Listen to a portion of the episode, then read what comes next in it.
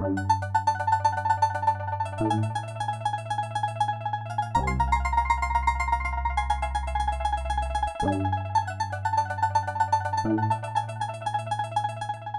caller. You're on the line with The Calls Are Coming From Inside the Podcast, an exploration of the human side of horror.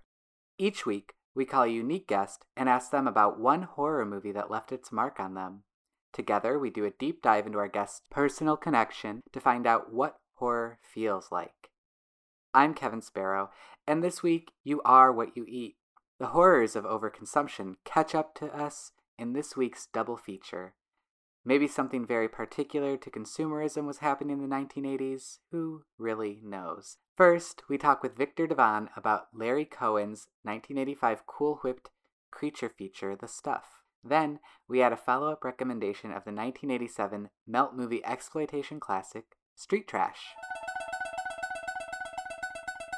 A lot of us Fair enough. get clipped, but Listen, generally, sometimes the uhs. stuff. If the uh is in the middle, sometimes it's really hard to cut. So I'm like, whatever. Yeah. It's just how we talk. And sometimes the uh is doing something. Sometimes the uh is putting in the work. That's fine. she was a good uh well welcome to our world i suppose it's a shared world we're deep inside it um, and today we're joined by the lovely thrilling exciting there's so many so many different ways we could eponymize you here Go on. but we're gonna go with your name Viktor Devonne Hi. the creator and host of White Elephant Burlesque, which is a burlesque review, live show, now virtual show, and for six seasons running a podcast uh, where you interview other fellow burlesque performers or per- burlesque industry figures. True, I guess yes. they don't just have to be performers. There's lots Yeah. of things. I mean, nightlife. Yeah. Uh, yeah. Absolutely. Viktor also runs the Silver Tusk Awards that spotlights burlesque performers in a lot of creative ways. It's not just your standard categories, which is always really cool to really look at people who are doing comedy, sexiness, all the different ways that they uh, can engage with that field. And I feel like you provide a lot of digital engagement with burlesque over the kind of, you know, this global pandemic we've been dealing with. Yeah. So that's really, really helpful. Speaking of global, in a good way though, uh, you told me right before that you're going global with Silver Tusk this January so that any burlesque performer is eligible to be nominated, not just people who've participated in a White Elephant show. Correct. Yeah, it seemed the right way to go. Uh, right now, live shows are on hold. I just finished. I can't just say just anymore. I have finished uh, a five-year residency, which uh, ended right before the pandemic began, so Mm. just in time. And then, even though I have done virtual shows and I've even done some live gigs as things have reopened, it just seemed right to say, "Hey, you know what? Let's let's make it more inclusive. Let's make it more inviting."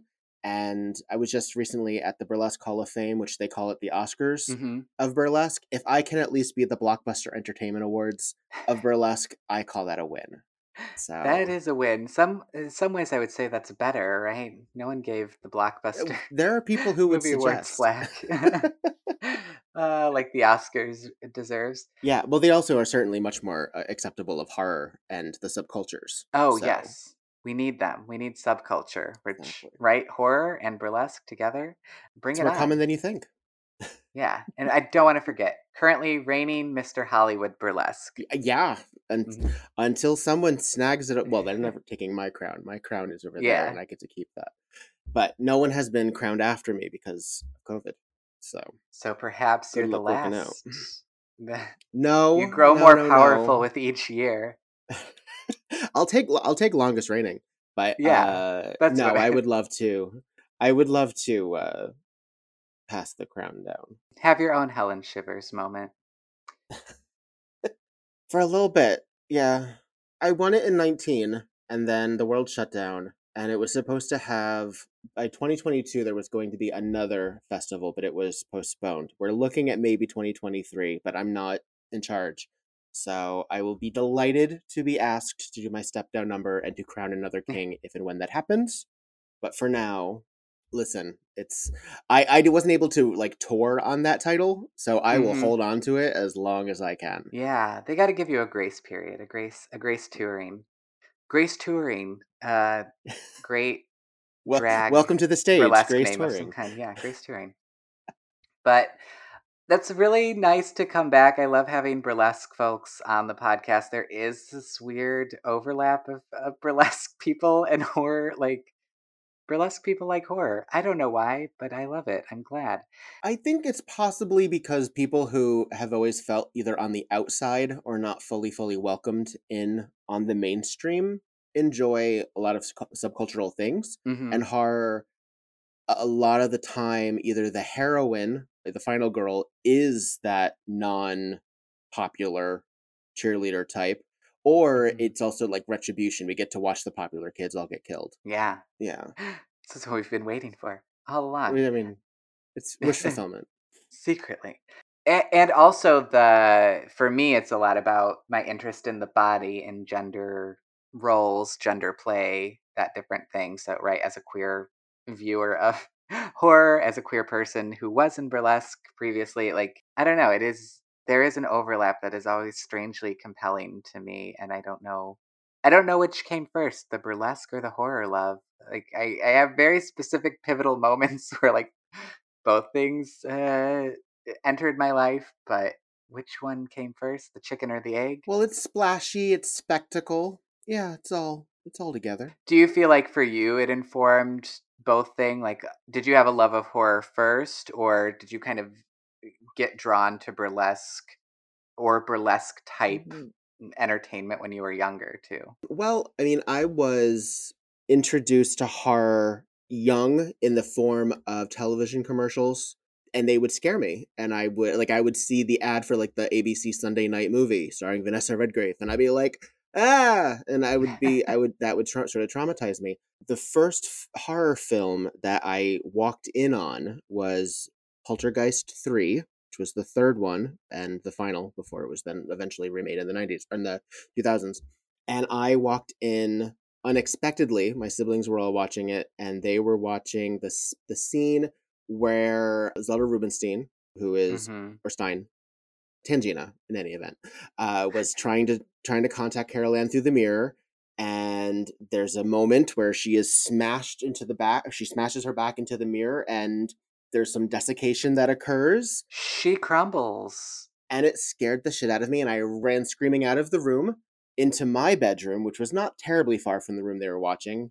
I and I was like, I can still hear it. I can still hear it. No, I don't want nah.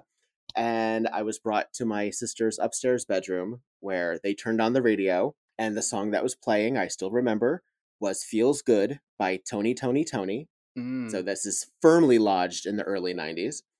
And whenever I hear that song, which is frankly not that often nowadays, uh, I would think of of that moment. So I was a latecomer sure. to horror films. My mom introduced uh, Universal Monsters relatively early on, so I appreciated gothic horror and symbolic horror pretty early. But it took me a minute. The first film that really grabbed me was Scream, hmm and technically Scream 2. And that was the year it came out, so like 98, 99. Uh, but I was late to the game because mo- horror movies scared me. Yeah. no, that's definitely uh uh the first barrier to overcome as a horror lover. Like, can I not be scared by this? But but yeah, I feel relatively same era, so I was eh, I have the same feelings about those movies.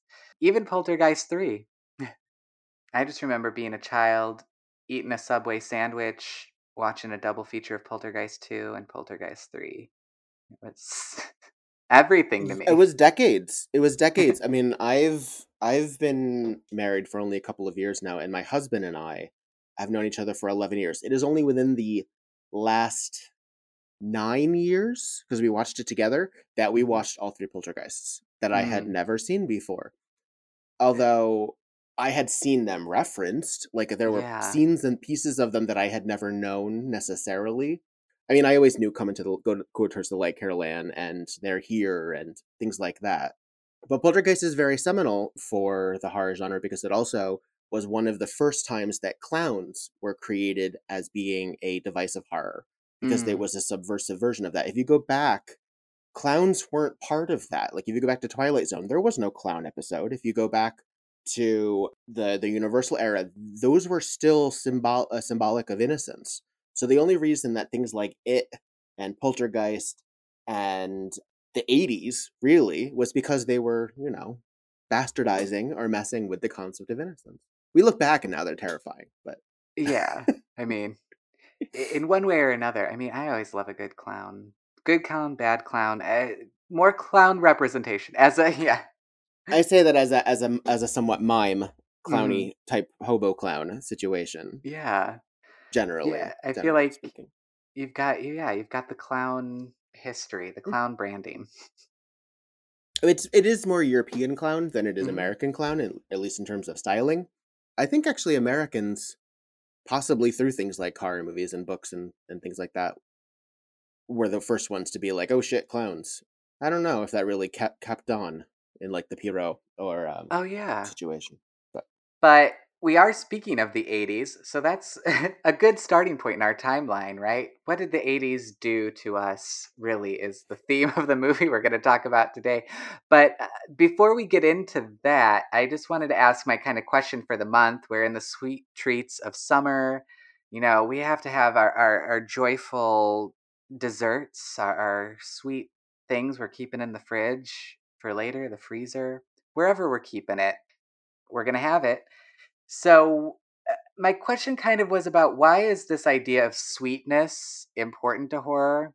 Or why is sweetness an important flavor to add to the horror genre?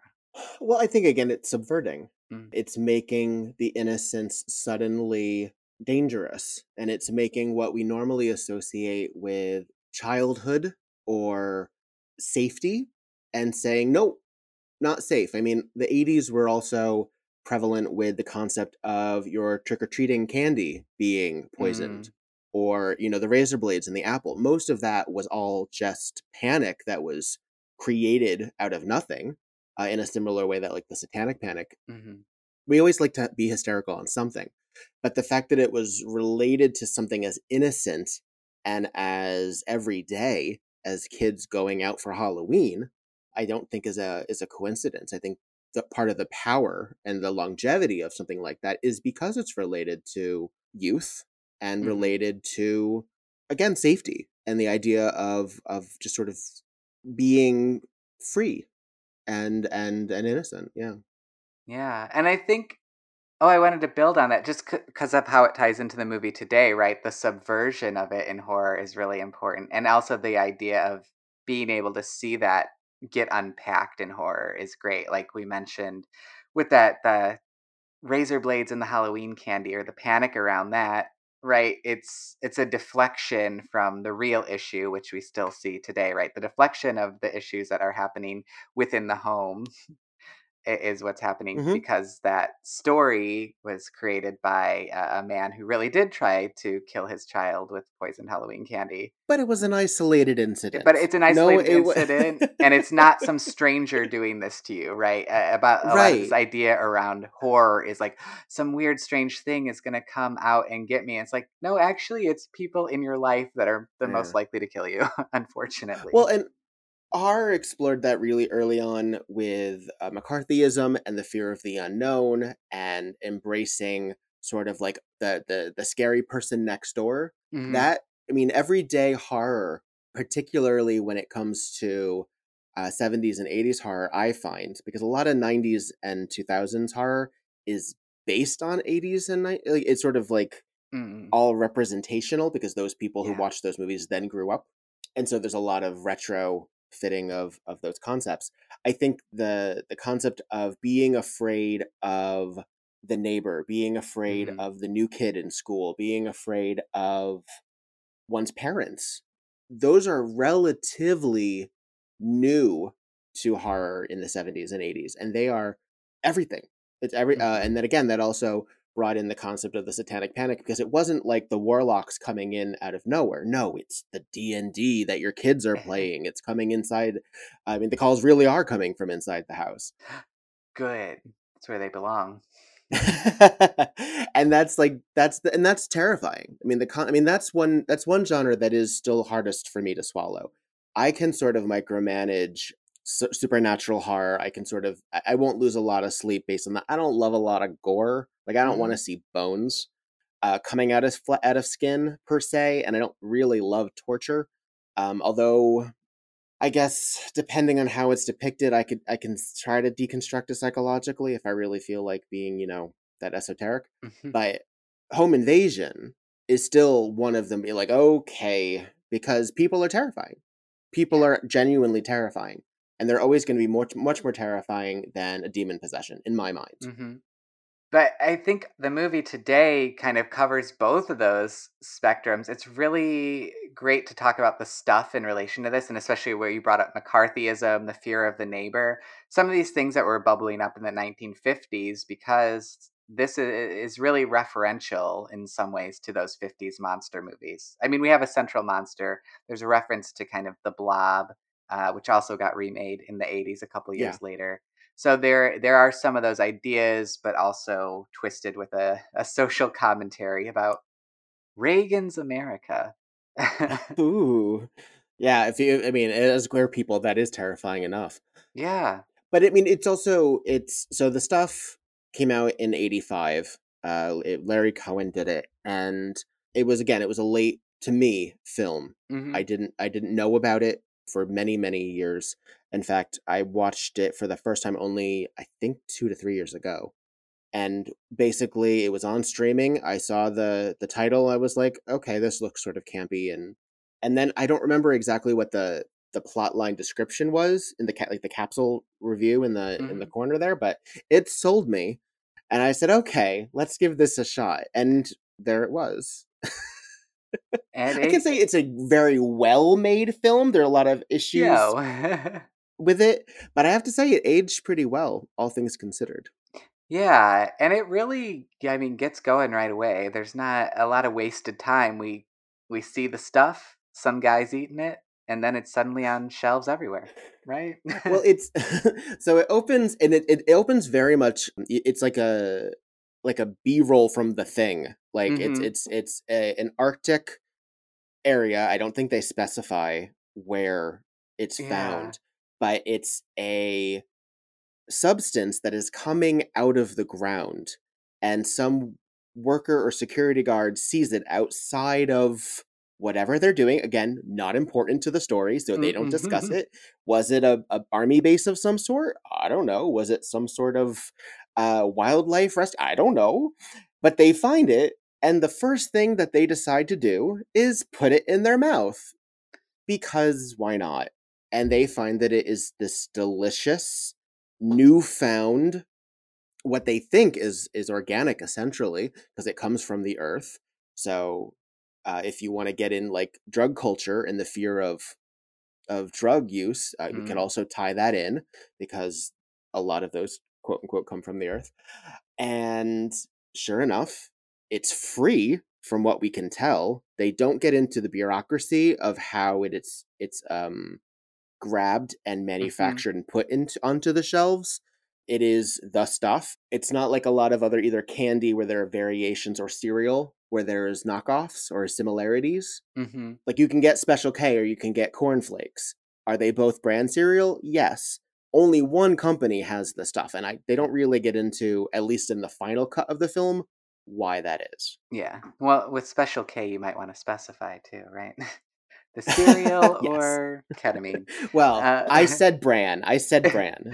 no, but if we're going with the, the drug allegory, which is, Yeah, oh, is absolutely, par- yeah. partially what is happening here. I mean, there's a bunch of different things. That's part of what is like fascinating, but maybe a little bit of messy about the movie is that it's also kind of Yeah. trying to tackle. It's using its stuff metaphor to tackle a, a few different social issues in in the 1980s. Well, that's the trouble with satire, particularly when it is satire by committee. Mhm. because the original cut of the film, and I've done a little research on it because I'm one of those people. Well, while I watch a movie, I find out all about it. Yeah, no, tell me more because I don't, I didn't really look into like what happened. I'm just like clearly watching. it. I'm like, there are some very sharp edits throughout. Yeah, it was originally apparently a two-hour film, Mhm. and it is just under like it's an hour twenty-six. Yeah, So that's substantial. Like that's a lot of editing, Mhm. and I guess I mean I, I guess one of the major reasons they probably did it was was the belief that pacing was necessary. They needed to get across things. And it's possible. I mean, there are apparently those scenes have been found. They're not released on Blu-ray. They're not available yet, if in fact they ever will be. But they probably, because it is a satire, probably focus on more of connecting the dots. hmm And since it's so much about consumerism in a, a not dissimilar way that like Romero's Dawn of the Dead uh, is, or a lot of these other films that came out within the same 15 year span, it's really about the people who are obsessed with eating and making it kind of part of their whole life. Like it real like if you eat the stuff, it will eventually turn you into uh, you know, a oozy zombie type figure. But to what end, we're not quite sure. Because the Right. point isn't necessarily what the stuff or what alien substance it is or where it came from or what it what the goal is. The point is it's that this is affecting this community and it's affecting the world Mhm. because companies that didn't care about vetting it properly made it available. Right. And even the FDA didn't care about. Yeah, no. I mean, the, again, because part of the issue is is it's sort of like a mind control thing. It's like a body snatcher Mhm. situation. So anyone who would have tested it, in theory, would have passed it through because they would have been like, "But this is great." So Right. it's it is still it's still passed as a dessert item in the film. The whole it, it is still important to recognize that it is not a meal in in of itself, and it's not like a vegetable or fruit or something that's inherently healthy. Mhm. It is something that is still treated in the same sense as ice cream or I mean yogurt to an extent, but it really reminds me and the viscosity changes throughout the film because they don't know what they're doing. it's got to It's got to change. But it looks like marshmallow fluff. It looks like marshmallow fluff. Really. Yeah. I love that marshmallow fluff. And don't get me wrong, there's nothing wrong with marshmallow. No, well, I mean, depending on how you feel about gelatin, uh, as a as a vegetarian, That's true. That's true. If you are vegan, The marshmallow fluff, though, is is vegan, is it really? or there's vegan versions of it. Yeah, I don't know. I don't know which ones, but there are like just like the the fluff in the can kind that can be veganized because you don't need gelatin to make it uh, fit in a can. All right. Excellent. I'm glad that's available for folks That's who want it. I haven't had yeah, I haven't had fluff in like 25 years, but but you gotta. I wasn't allowed. We weren't allowed it. that nutter We weren't butter, allowed it. peanut butter and marshmallow fluff on a sandwich. This is so separate, but I think it's it it ties in. We have like memories of this, right? It ties into that, and I think there is something about the lifestyle of consumerism or the lifestyle uh, branding that capitalism can put upon us. That's so central to this movie, right? So it can be about diet culture, or it can be about healthy families, right? There's a lot about the nuclear family that with Jason, who's kind of the first main protagonist type character we meet. Mhm. He's a young boy, and his family has all gotten indoctrinated into the stuff, and he is uh, against it. He's very paranoid about the stuff. So it is interesting to see those threads come together of both you have to live a certain lifestyle and a lot of that lifestyle should be around status symbols right in this case the status symbol is all filled in with stuff but If you live under this house, under this roof, you will do that. Like they actually send him to bed with the Mhm. stuff, demanding he not leave his bedroom until he finishes it. Like it is. I mean, he has a shitty family in general. It seems to be. 80s movies love to do that. I mean, every movie seems. I mean, we we have that open available to us as as writers, I guess, all the time. But his family is not inherently. They don't change, which I think is really interesting. And again, maybe this is this is part of the edit. But as the film stands, the stuff, yeah, it makes them more aggressive. But we don't see the friendly Pleasantville, happy, like uh Opie and Anthony situation turn them evil, like with Body Snatchers or a lot of Mhm. other like uh, possession films. They were already shitty to begin with. yeah they just got shitty and scary yeah, where they're literally chasing him down the road as he tries to escape. Yeah, yeah. Yeah. But we kind of get this, and then it, early on in the movie. I like the aesthetic quality though, where it kind of cuts to the commercials that they're making. We have this uh, older woman sensuously professing her love of the stuff in front of this big neon glowing the stuff sign that's so that's so beautiful. It's so 80s i don't know. There's it's so of the time. very yeah. yes nostalgic for a time that i you know, didn't even or barely exist well that, that's the thing it's not while none of the content of the film or the motivation behind the film is new per se, mm-hmm. it is firmly 1985.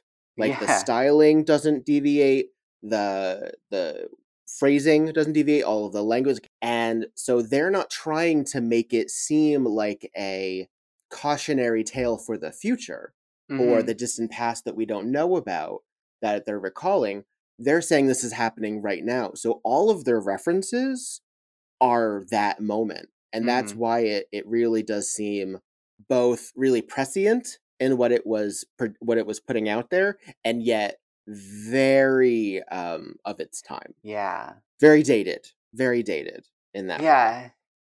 Dated but in the way I think where we have to recall history, right? I'm sure there's people who are like we just need to get over the 80s and, you know, the crises that we were under as yeah. a as a country at the time. It's like, well, we actually have to look back at history to learn from it. That's a that's a famous thing. Yeah.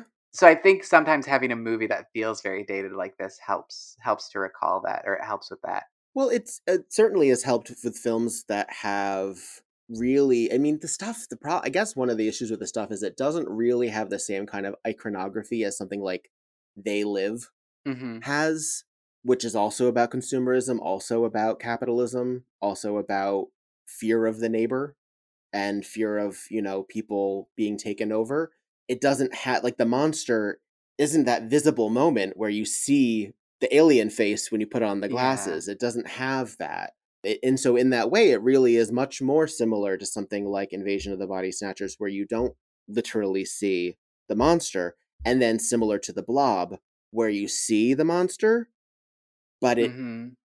not uh, it's sort of um it's so other it's so otherworldly that it there's no humanity to even assign to it to deconstruct it and say this is what people this is this this is the fear of the people. No it's doctrine really. You're afraid of the concept of it that is then people are assimilating.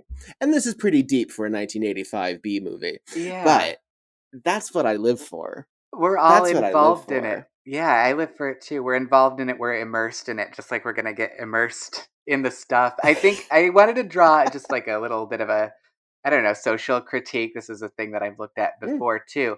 I like that it's not about this neighbor. It's not about like turning against people. It is actually about this amorphous thing that can't really be even personified. It's tying into this idea of capitalist sorcery, which is about capitalism as a system of sorcery without sorcerers, right? There's no drivers behind the wheel and very much in the same way the belief that the stuff could do something for us the belief that the stuff is good made it so that it happened. The the stuff doesn't necessarily have to be conscious or sentient in any way but it gets whatever it wants done regardless. The stuff doesn't have motivation. Exactly. Whatever the stuff is doing is just what the stuff is meant to do. Taking on the or or infiltrating the human body and replacing organs. There's a part where a person is literally torn apart and goo comes out. Um, it's actually a lot. I think. I think what's also really fascinating is as gory as that may end up sounding, because it's so because it's white and it it yeah. looks so clean. Like it doesn't get dirty. Like it's, it's well, it doesn't. It doesn't spot. It doesn't stain. That's an important yeah. part of it. It's val- It's true. for housewives everywhere. but when you look at something like the blob which is red because mm-hmm. communism i mean let's be let's let's let that heavy hand fall. Yeah. It doesn't have that and what it which uh, again that could then be this is actually a movie that i think is perfect for a remake with some more social cues because it really could be con- deconstructed about um, assimilation in a white culture Mm-hmm. And it's no coincidence, or perhaps it is, but I don't think it is.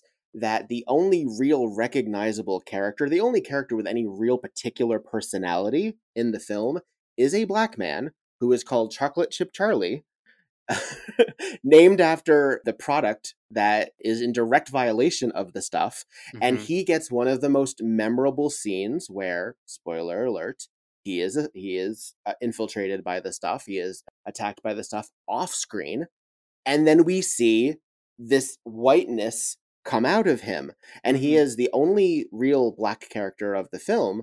There's so much there that I think again that's probably another reason that horror movies get podcasts, get dissertations, get this discussion going because it's all metaphor. Right even if it's literal, even if it's the guy slicing up girls with a with a machete at camp, there's still metaphor, there's still trauma to deconstruct there. And again, I think until I was able to really put that in perspective, horror didn't do anything for me mm. until I mm. was able to look at it in that way. And I think even the unintentional is really important, right? There is a lot of mm-hmm. unconsciousness mm-hmm. in there. Oh yeah, that comes death through. Of, death of the author all the way. yeah, that's why I can jump into something like capitalist sorcery and be like, oh yeah, this is doing that, but it, this book does, didn't even exist. That right? Like, I'm sure the idea of capitalist sorcery in some way existed then, but I don't think that's what Larry Cohen was necessarily going for. But they're related issues of our times, right? Like we still mm-hmm. have this problem, right? We we still have a problem yeah. of brands uh, smothering. Uh, look at Meta, for example, right? like, what is Facebook oh, doing yeah. to us? Is Facebook the new stuff? That's what I want to know. Mm. It makes it an easier watch to watch a sweet ice cream like substance eat people than trying to figure out how technology is going to take you over right like that's a more interesting movie so well it's it's again more of the corruption of the innocence mm-hmm. it's taking something that is in every household in america with the white picket fence everyone can identify with ice cream or the snack food. It comes across every culture, I think, every type of household, um, any ethnic uh, disparity, as well as economic disparity. Mm-hmm. Uh, you're always going to have access to the concept of that sweet treat that suddenly can be made dangerous. So yeah. anyone, because again, even though the film is very lo- very firmly lodged in middle class America, or what middle class America was in 1985, which is a little better off than mm-hmm. most what we might consider middle class to be now, as it shrinks, because that family has money. That's a oh, gigantic oh, house. Sure. They seem to be doing very well for themselves, and it's just understood that that's that's that's America to them. But in a similar way as they live, or something like that, it has no relationship to a singular experience. It's available mm-hmm. to everyone. Right. And that other experiences might be limited or have well, this is actually interesting. I might think about this movie. There's a similar movie called Street Trash. That one's about killer alcohol. Uh, mm. infiltrating a homeless a homeless camp very interesting stuff. Uh, also, eighties. They were they were really into this iconography. People being melted by by some goo. But I think we also I have. A, they had the technology, and they were like, "Let's just lean in. Let's just lean in." Yeah. but I think another interesting factor here, like you said, it's focusing on kind of middle class, upper middle class, right? This kind of segment of the population. Just again, uh I think it's more to demonstrate, right? Like well, who's going to have the most access to this initially. But we also have this really strange protagonist. I mean, strange in so many ways. Mo Rutherford, mm-hmm. played by Michael Moriarty, is just a strange guy. He's a weird yeah. Uh, southern dopey guy. I love it. I think he's he's strange in the exact way that's that's compelling to me and he yeah plays this dumb figure i guess. He says no one is as dumb as i appear to be when he's first meeting like the ice cream guys who want to hire him but he's a mercenary right? He's not like a good guy. He's not out there to get the truth just to get the truth. Like if they pay him he'll do it. So mo is a disgraced or former fbi agent who now is working for this ice cream company to find out what's in the stuff he's just doing that. But then later on, the CEO or the owner, I guess, of the stuff brand also pays him mm-hmm. off to not say anything. And he takes the money without a second question. And I think that's just so compelling. And I wish like you you said, I wish there was more I could see because I think there is something that changes later on.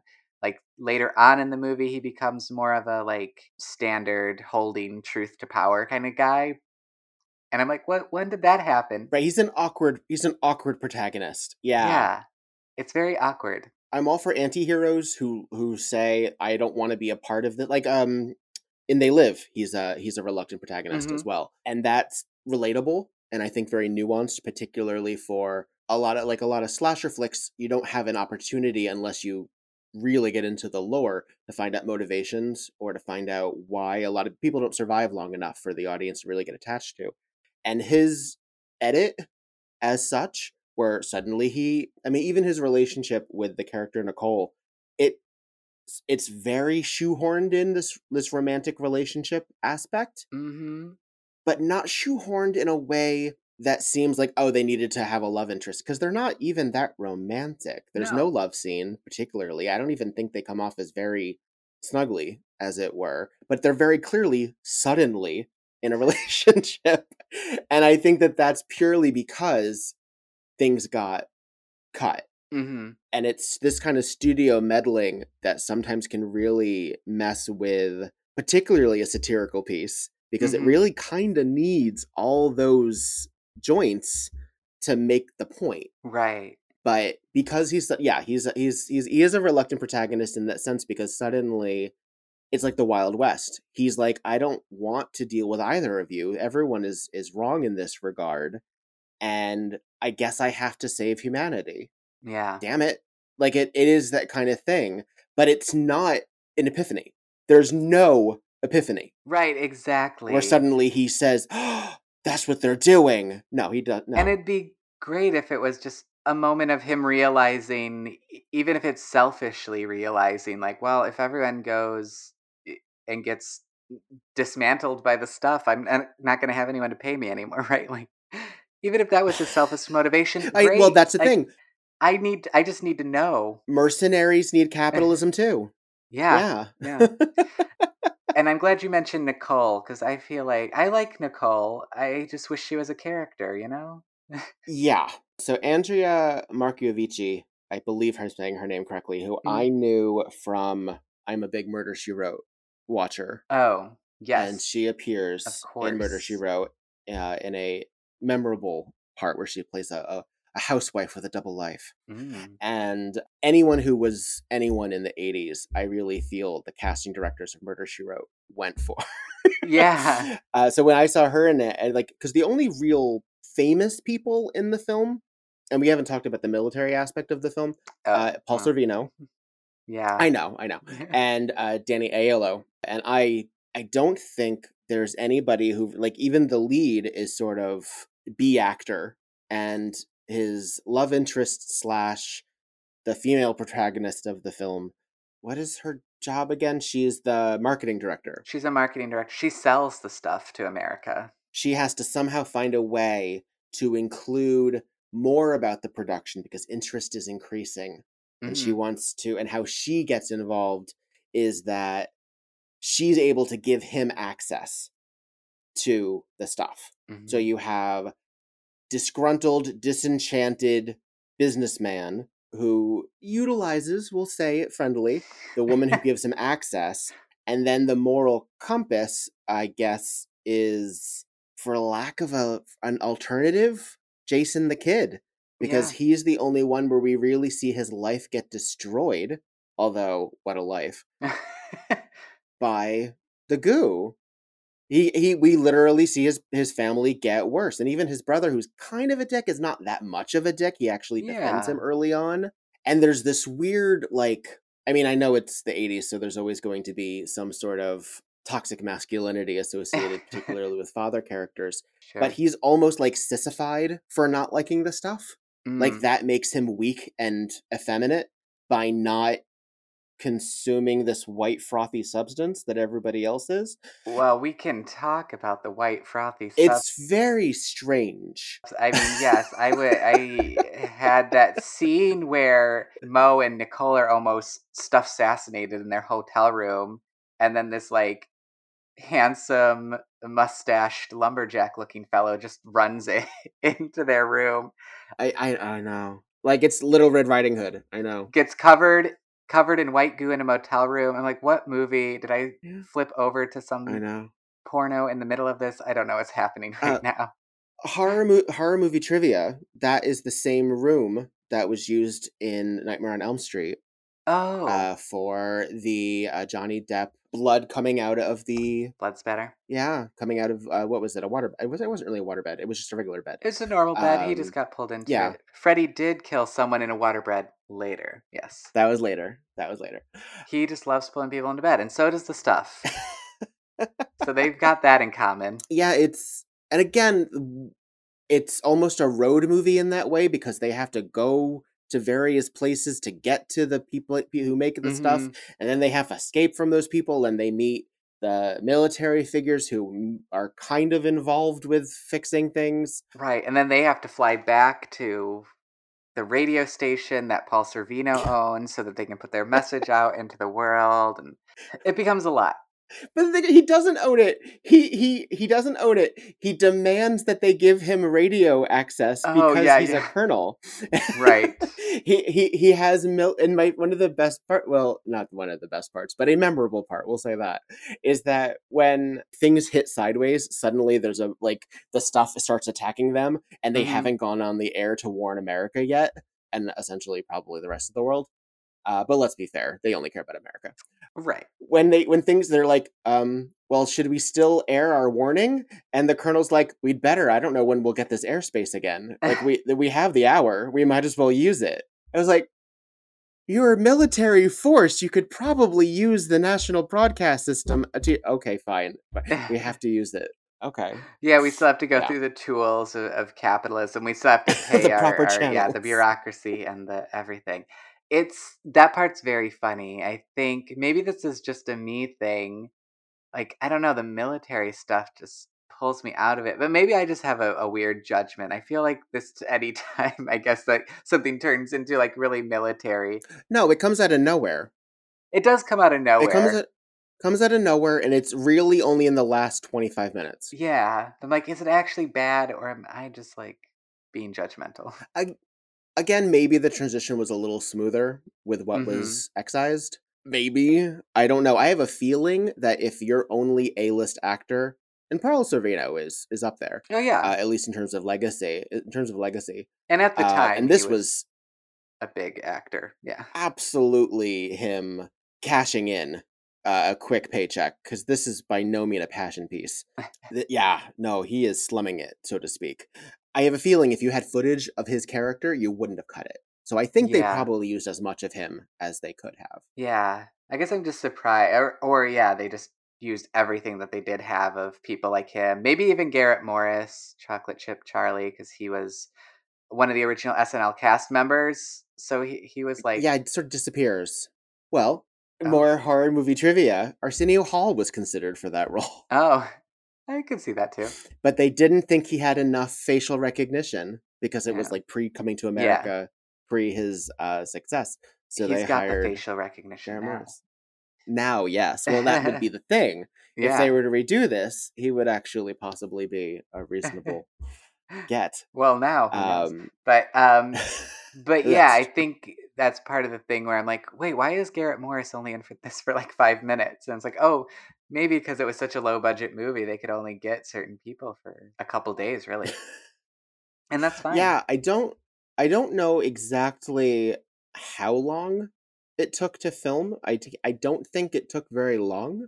Uh, probably pre-production probably was more consider um, making sure that they could utilize the stuff because we see a Mhm. lot of it. Like Yeah. unlike the blob, which only grows over time, this is a large substance depending on the circumstances, early and a lot. And it's doing a lot of stuff to people. Yes, yes, Uh, literally. literally yeah. Well, uh, I think one of the reasons that they throw in the military is, is this is still at a time when the military was the all American hero savior figure. So I think that they like it was still this is like the time of the A team and sort of that mash retro recognition as well. And they hadn't quite been deconstructed in film as potentially negative figures. Yeah. Although certainly Re- Revenge of the Living Dead, Return to the Living Dead, I forget what it is, but the one that one of them where it's very clearly a military strike to say, "Oh no, we're going to level the town." No, we're. oh, I yeah, think that was one of the first movies. Actually, interesting. That was also all of this comes out in '85, right? Return of the Living Dead is where the, the military strike happens. That's an '85 movie, as well as Is that eighty five too? as well as Day of the Dead, which is very uh, George Romero's kind of take on the militarization uh, uh, uh, culture. So there was something in the air. The stuff just didn't quite didn't quite get it. Maybe it was in at that oversaturation. Yeah. Yeah, or maybe it was just uh, this movie was shot a little bit earlier than those ones, or, or whatever, whatever reason for it. But yeah, it is. It's very. It's very. I mean, not that Colonel Spears is a good guy. I don't think he's presented to be like this really heroic figure because he's got a lot of problems with Hmm. communists. But again, that wasn't weird in 1985. Yeah. That was perfectly acceptable. That would still be a hero's journey. Hmm He still would be on the side of good in that because again, the movie isn't satirizing that. Right. That's not a concern. That's still normal. That's still everyday American values, which is what what makes some of these films sort of really interesting is that when satire is so non-intersectional, when it's so focused on one thing as it's going to happen because everyone has their own agenda, hmm you see very frequently like the hero, oh, but there's a whole scene where he's like racist to that Muslim character. Right. Oh, but he's still the hero. Okay, because it's 1984. Oh, but this guy, he he does this and he's so awful to that woman over there. Or there's a lot of issues with sex workers a lot of times. They don't care because that's not their agenda. Yeah. This is about capitalism. This has nothing to do with the solution for capitalism, I think, in their mind, is still not communism or socialism. Right. I don't think that that's their solution. I don't even know if this movie pushes forth a solution, just so much as it says, "Hey, this is what you guys have turned into." Oh well, Yeah. like I don't know. It's more like, yeah, this is how things have happened. Well, because even when it gets to the end, I mean, we have this interesting thing of Mo and Jason force feeding the stuff CEO and the ice cream CEO the stuff because they're like working together now. yeah, Or tricking them into thinking they're eating it. I don't know if they're actually sentencing them to death by stuff or if oh, I think like, so. Oh, Maybe. I think so. I think yeah, I Oh, think good. again because that's also that's also very American capitalist is retribution. yeah, eye for an eye type of revenge. Yeah. yeah, So they get on the air, they finally convince America that it's bad and some for some reason America agrees and understands. I don't know if it would quite honestly be that easy, but they're running out of time. Okay. So there are like bonfires like of people th- of burning the stuff or throwing it away or whatever.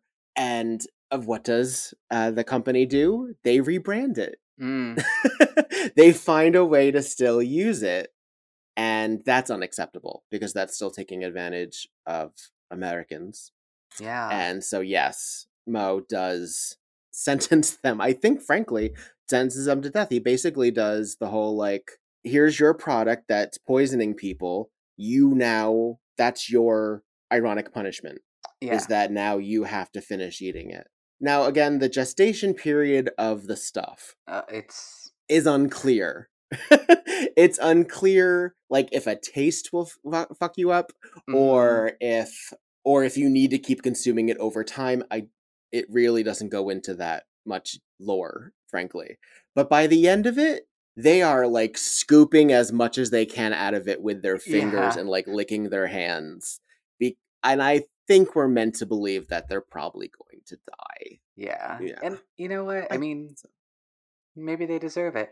and yeah, I mean, what's what's what's the loss there? I don't know. Yeah, I'm not gonna lie. I'm kind of. I do want to try the Forbidden Cool Whip. I I'm really curious about what the stuff tastes like. I as much as I'm like, okay, it changes viscosity. It looks different. It's like it shouldn't be It's- appealing. it's not I'm unappealing. Still, It- so yeah. curious. And I don't actually even know what it was per se. I think they said it. They used a mix of different things. So there was like somewhat yogurt. Sometimes depending on what they needed it for. Yeah, Okay. I mean, if they were eating it, obviously it was edible stuff. But for some of the shots, they use like fire um, extinguishing fluid, Okay. all sorts of different uh, viscous white fluids. Yeah, because at one point the the the way the kid gets away from his family by thinking that he he tries to fool them into thinking that he's accepted it. Jason, uh, the character Jason, is he Mhm. uses shaving cream and then gets terribly sick because he's eating straight up shaving cream. I'm like, well, yeah, yeah, but that's gonna happen. I have a feeling the actor did not actually ingest shaving cream. everybody has to eat shaving cream once in a while. I hope I not. mean, that's what you. Yeah, yeah. It's one of those things, and also one of the weird aspects of this stuff, as opposed to something like the Blob, is it doesn't consume people whole. It does it from the inside, hmm so it will go through your orifices, presumably, and drown and or kill you. But it's not like the Blob where it absorbs you. Yeah. Your bodies will still. You'll. I, they don't go into like if if it holds on to you too long, will you decay or not? Um, it's not. It's not that kind of of uh, monster mash. Uh, which would you prefer, being blobbed or being stuffed? Based on based on what they do. I beg your pardon. I beg your pardon, Kevin. Um, uh, I'm not really into experiencing a great deal of pain personally. So I suppose there's a euphoric aspect to the stuff. And I'm a I enjoy consuming food. I I enjoy the concept of eating and the process of eating. So uh I probably I mean no one seems really all that in in distress Mhm. frankly. I mean, yes, it does seem to encourage more aggressive qualities, but it's more sedentary as opposed to bursting or slowly decaying or being shriveled up a lot like a lot of these sort of alien possession stuff situations. So yeah, I guess I would prefer to be stuffed, Kevin. Oh yeah. I same. The blob. eh, that just seems like a very horrifying fate. I mean, they both are horrifying. well, I think the depending on the version too. Yeah, depending Yeah. on the version, it's almost like corrosive. I think in at least Mhm. one version, where like I think somebody, it, probably the '80s one because they had more license to be gross, like loses a limb or part of themselves because it gets stuck.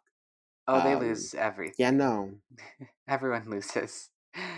Well, it's great that they're pitted against each other. But yeah, we end kind of on that dark note of the stuff has made its way to kind of the black market of America, right? Reinforcing somewhat the drug metaphor or allegory happening and somewhat just the there's other methods of capitalism, right? Capitalism is also supported by dark money or these other methods or these other things. Oh, different bad people. Reagan's America, right?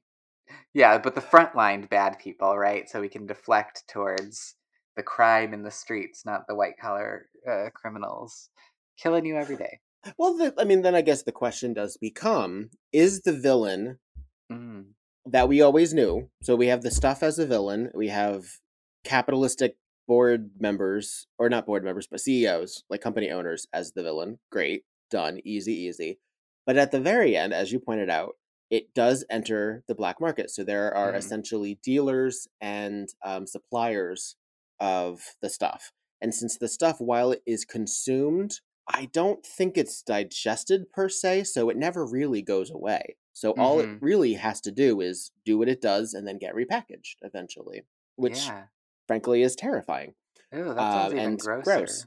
Yeah, Yeah. well, I mean, we have to consider we have to consider all sides here. Recycled we, stuff. we already we, I never even thought of it that way. know. I, didn't even know. No, now it's worse. I mean, just consider the plumbing system alone is going to be a wreck. The whole the Mhm. whole sewage system is going to be a mess. If it is in fact ever proper, if it is in fact ever digested, because we know we really only see it being eaten and then coming out again through the Mhm. mouth.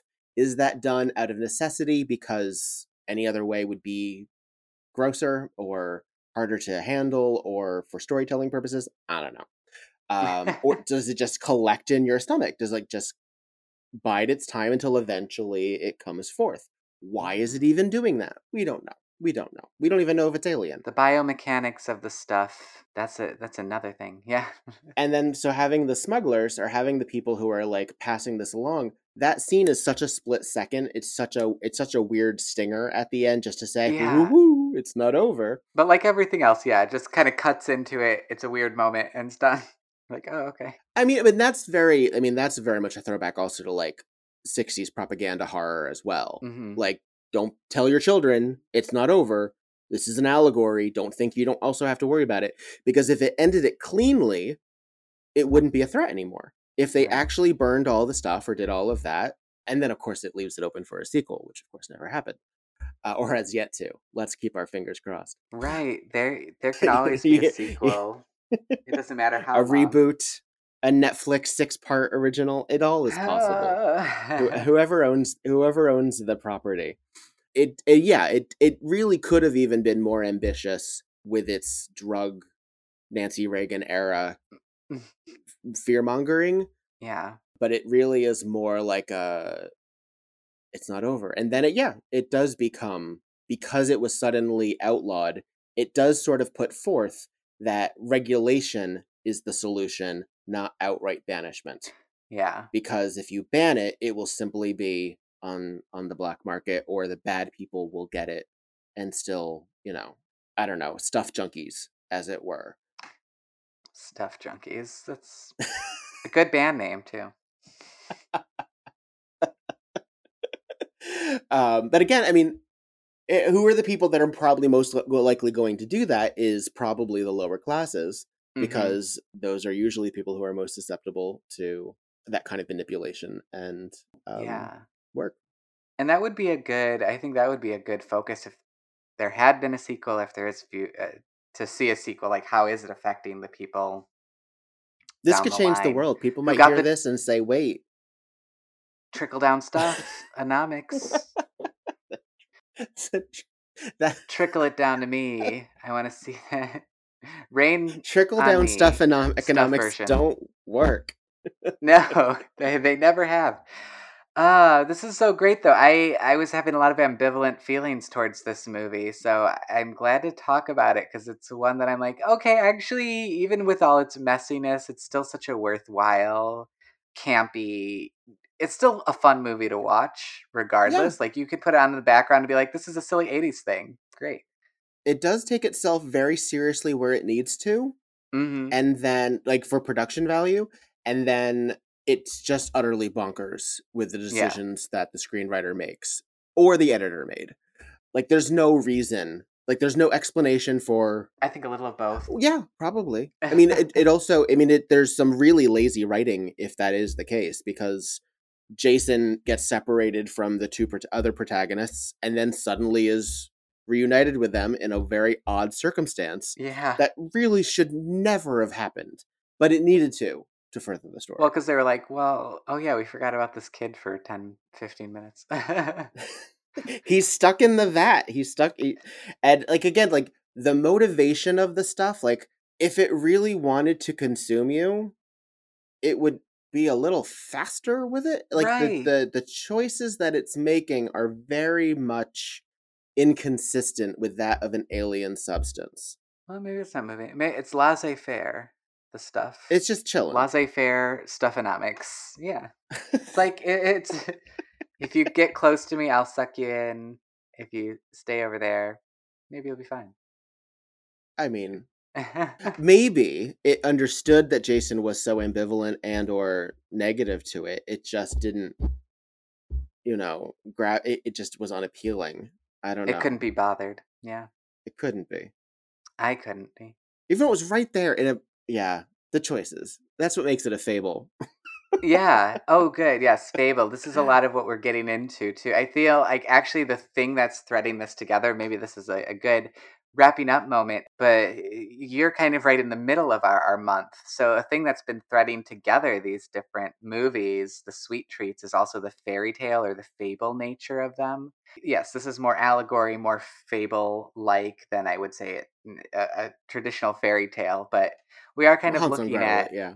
yeah, we are kind of looking at, you know, Ice Cream Man, which has this kind of fairy tale Pied Piper storyline in it.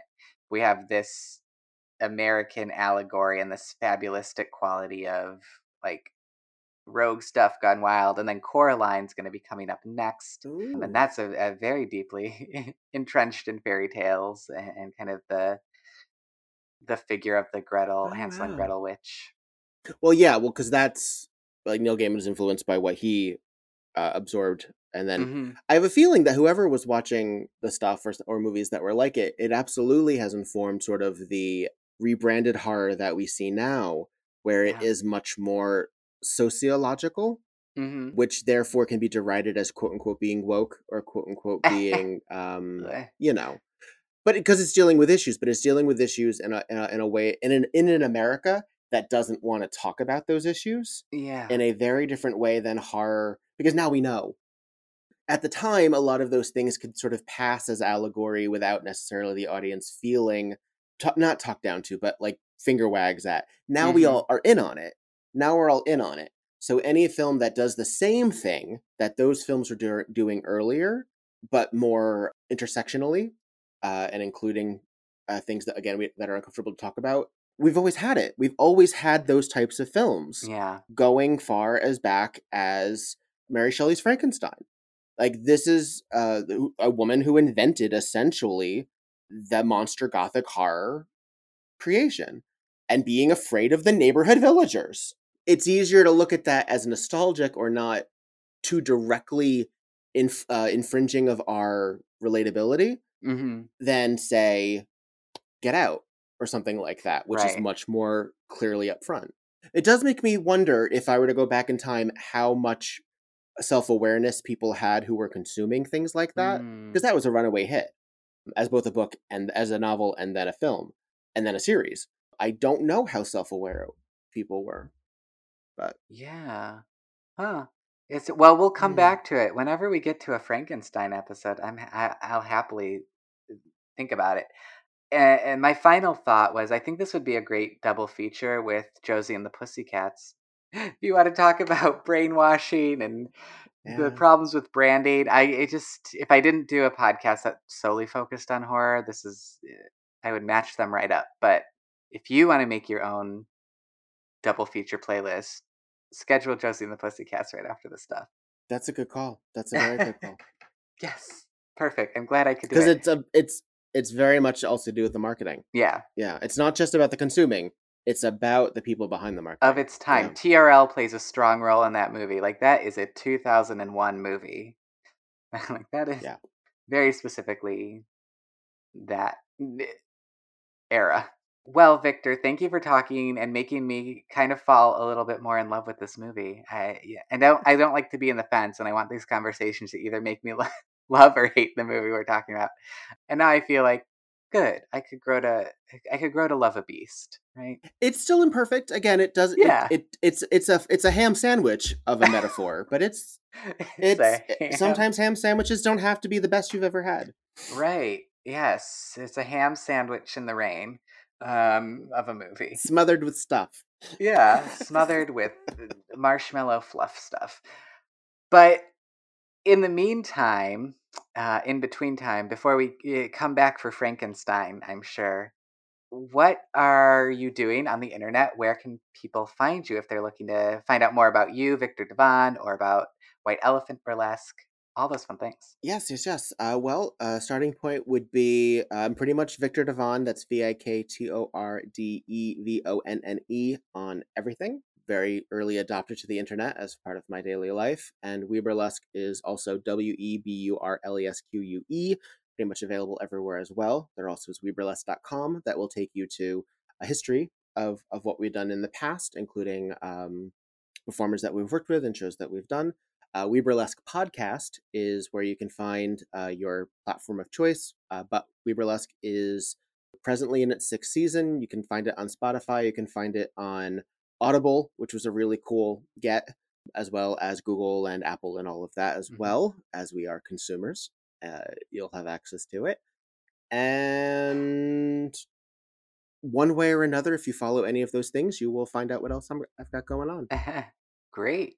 And we'll include those links below so people can easily go right from our show notes, find you, listen to you, because it's a great discussion. So why wouldn't you want to hear more fabulous discussions with Viktor? In the meantime, keep your hands out of the, the stuff jar and keep it creepy.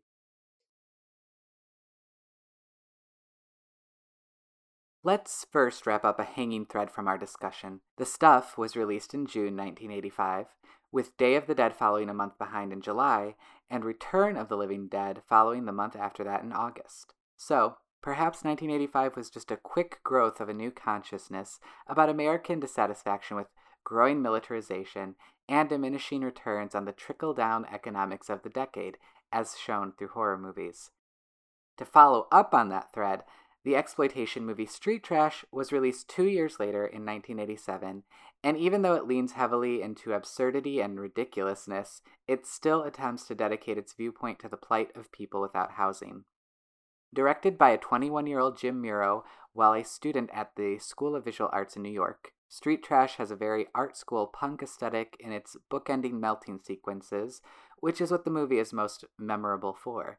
A local shop owner finds a box of 60 year old liquor named Viper and begins to sell it to his mostly vagrant clientele without realizing that it contains something that instantly melts people's bodies into multicolored, fluorescent puddles of goo.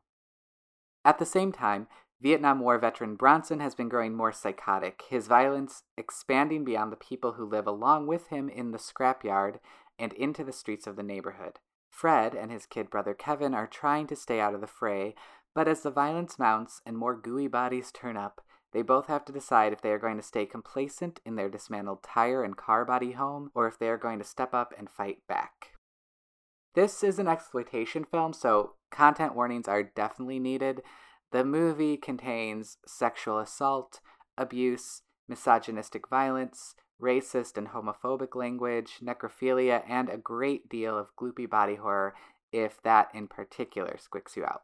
Even though I think this will be a tough watch for many listeners, I think a lot of the film narrows in with a satirical eye on the numbing cycle of violence and desperation that comes along with the poverty caused by American systems and the insidious lie of the American dream.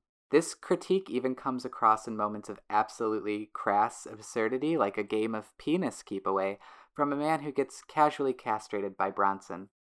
The creative, colorful gore is just so interesting to look at, and J. Michael Muro's impressive handheld camera work throughout the film soon led him to be James Cameron's dedicated Steadicam operator for The Abyss, Terminator 2, True Lies, and Titanic, and a popular cinematographer for the last three decades.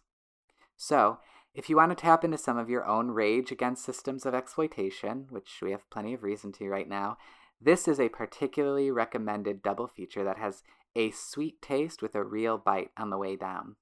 Until next time, keep it sweet and keep it creepy.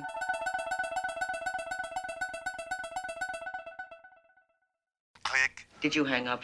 No, I just said click.